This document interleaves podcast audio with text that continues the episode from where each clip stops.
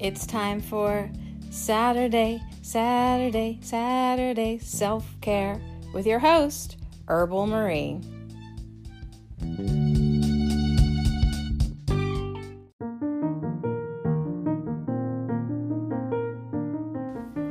Idea number three clear your nasty vibes.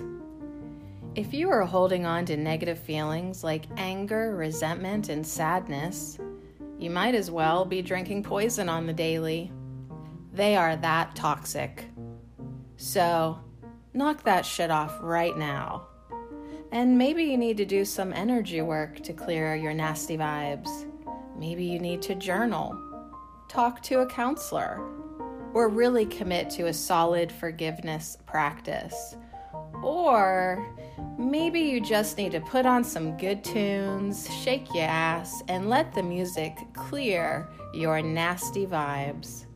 Take care of yourself today by cleansing and clearing your energy body and releasing all the nasty vibes that poison you. You are worth it.